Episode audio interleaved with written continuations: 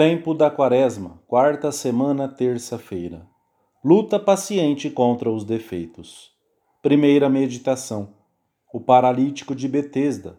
Constância na luta e nos desejos de melhorar. O evangelho da missa de hoje apresenta-nos um homem que estava doente havia 38 anos e que esperava a sua cura milagrosa das águas da piscina de Betesda. Jesus Vendo-o deitado e sabendo que já havia muito tempo que estava enfermo, perguntou-lhe: Queres ficar curado? O enfermo falou-lhe com toda a simplicidade: Senhor, não tenho ninguém que me meta no tanque quando a água é agitada. Enquanto vou, já outro desceu antes de mim.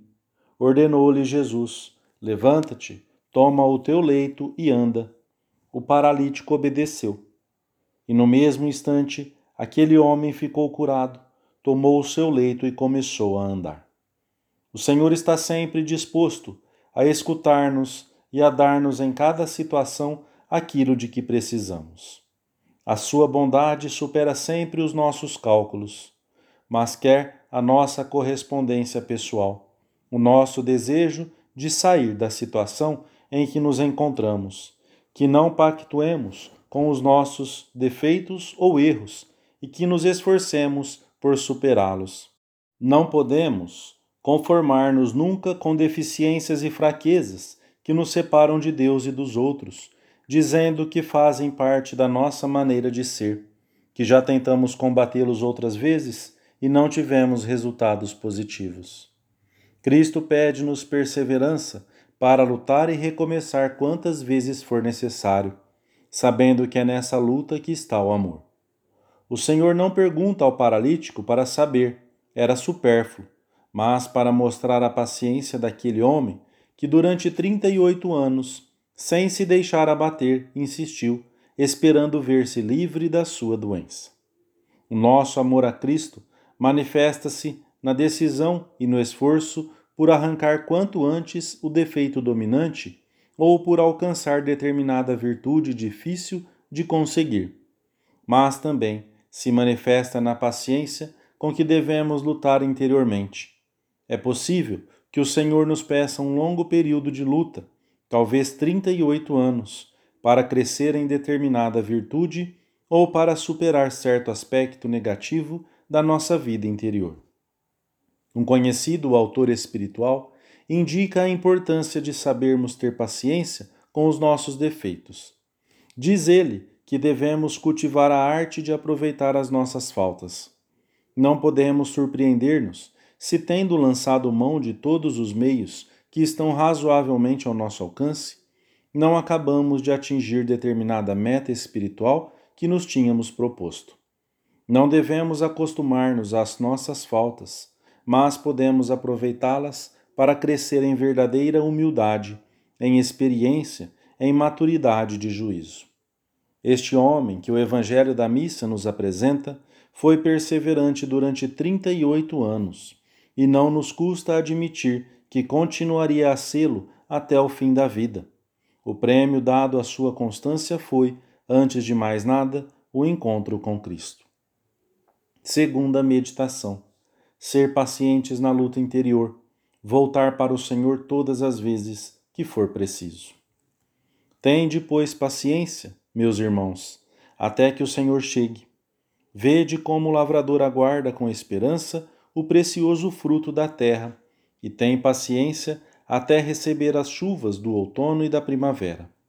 É necessário saber esperar e lutar com paciente perseverança, convencidos de que assim agradamos a Deus.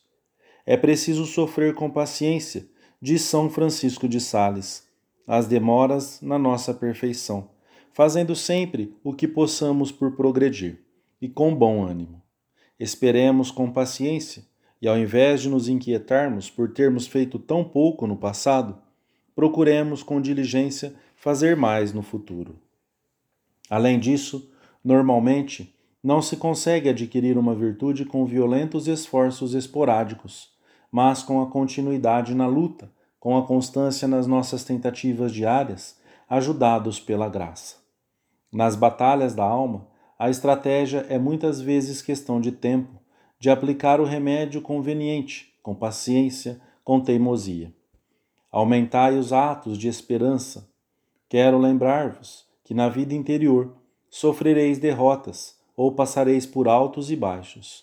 Deus permita que sejam imperceptíveis, porque ninguém está livre desses percalços. Mas o Senhor, que é onipotente e misericordioso, concedeu-nos os meios idôneos para vencer. Basta que os utilizemos, com a resolução de começar a cada instante, se for preciso. A alma da constância é o amor. Só por amor se pode ser paciente e lutar, sem aceitar os defeitos e as falhas como coisa inevitável e sem remédio.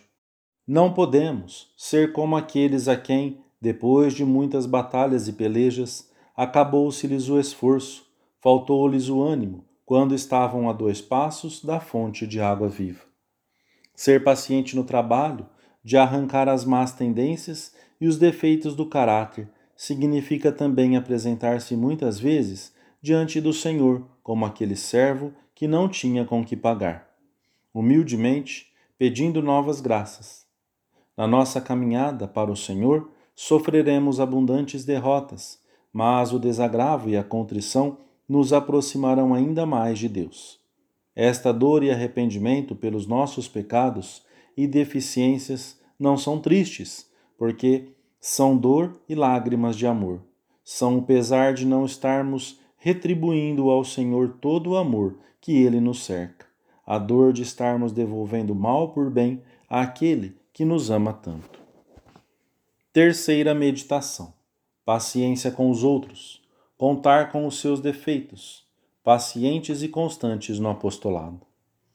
Além de sermos pacientes conosco próprio, temos que sê-lo com as pessoas das nossas relações, sobretudo se temos mais obrigação de ajudá-las na sua formação, numa doença, etc. Devemos contar com os defeitos dos que nos rodeiam. A compreensão e a fortaleza ajudar-nos-ão a ter calma, a esperar um pouco de tempo antes de corrigi-los, a dar uma resposta afetuosa, a sorrir. Tudo isso pode permitir que as nossas palavras consigam chegar ao coração dessas pessoas que de outra forma permaneceriam fechadas e que as ajudemos muito mais, com maior eficácia. A impaciência dificulta a convivência e inutiliza a possível ajuda e a correção. Continua a fazer as mesmas exortações, recomenda-nos São João Crisóstomo, e nunca com preguiça. Atua sempre com amabilidade e graça. Não vês com que esmero os pintores ora apagam os traços que fazem, ora os retocam, quando retratam um belo rosto? Não te deixes superar pelos pintores, pois se eles põem tanto cuidado na pintura de uma imagem corporal, com maior razão nós, que procuramos formar a imagem de uma alma, devemos pôr todo o empenho em terminá-la com perfeição. Devemos ser especialmente constantes e pacientes na ação apostólica. As pessoas necessitam de tempo para chegar a Deus, e Deus tem paciência. Ele nos dá a cada momento a sua graça, perdoa-nos e anima-nos a continuar. Se teve e tem conosco essa paciência sem limites, nós devemos tê-la com os amigos que queremos levar ao Senhor, ainda que algumas vezes pareça que não nos escutam, que não se interessam pelas coisas de Deus. Não os abandonemos por isso.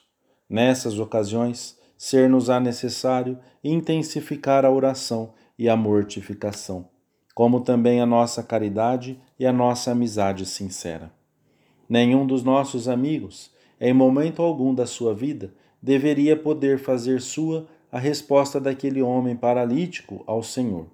Não tenho ninguém que me ajude, porque é o que poderiam afirmar, infelizmente, muitos doentes e paralíticos do espírito que podem servir e devem servir. Senhor, que eu nunca fique indiferente diante das almas pedimos-lhe hoje. Examinemos agora na nossa oração se nos preocupamos com as pessoas que nos acompanham ao longo da nossa vida.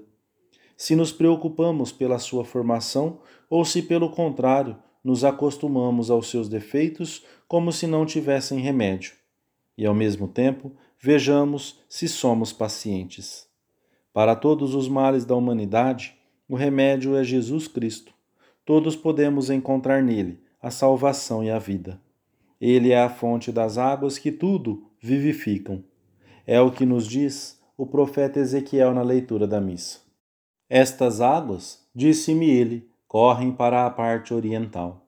Elas descerão até a planície do Jordão e se lançarão ao mar de águas pútridas e o purificarão. Por toda a parte onde desembocar a corrente, todos os animais que se movem na água poderão viver, e haverá lá grande quantidade de peixes.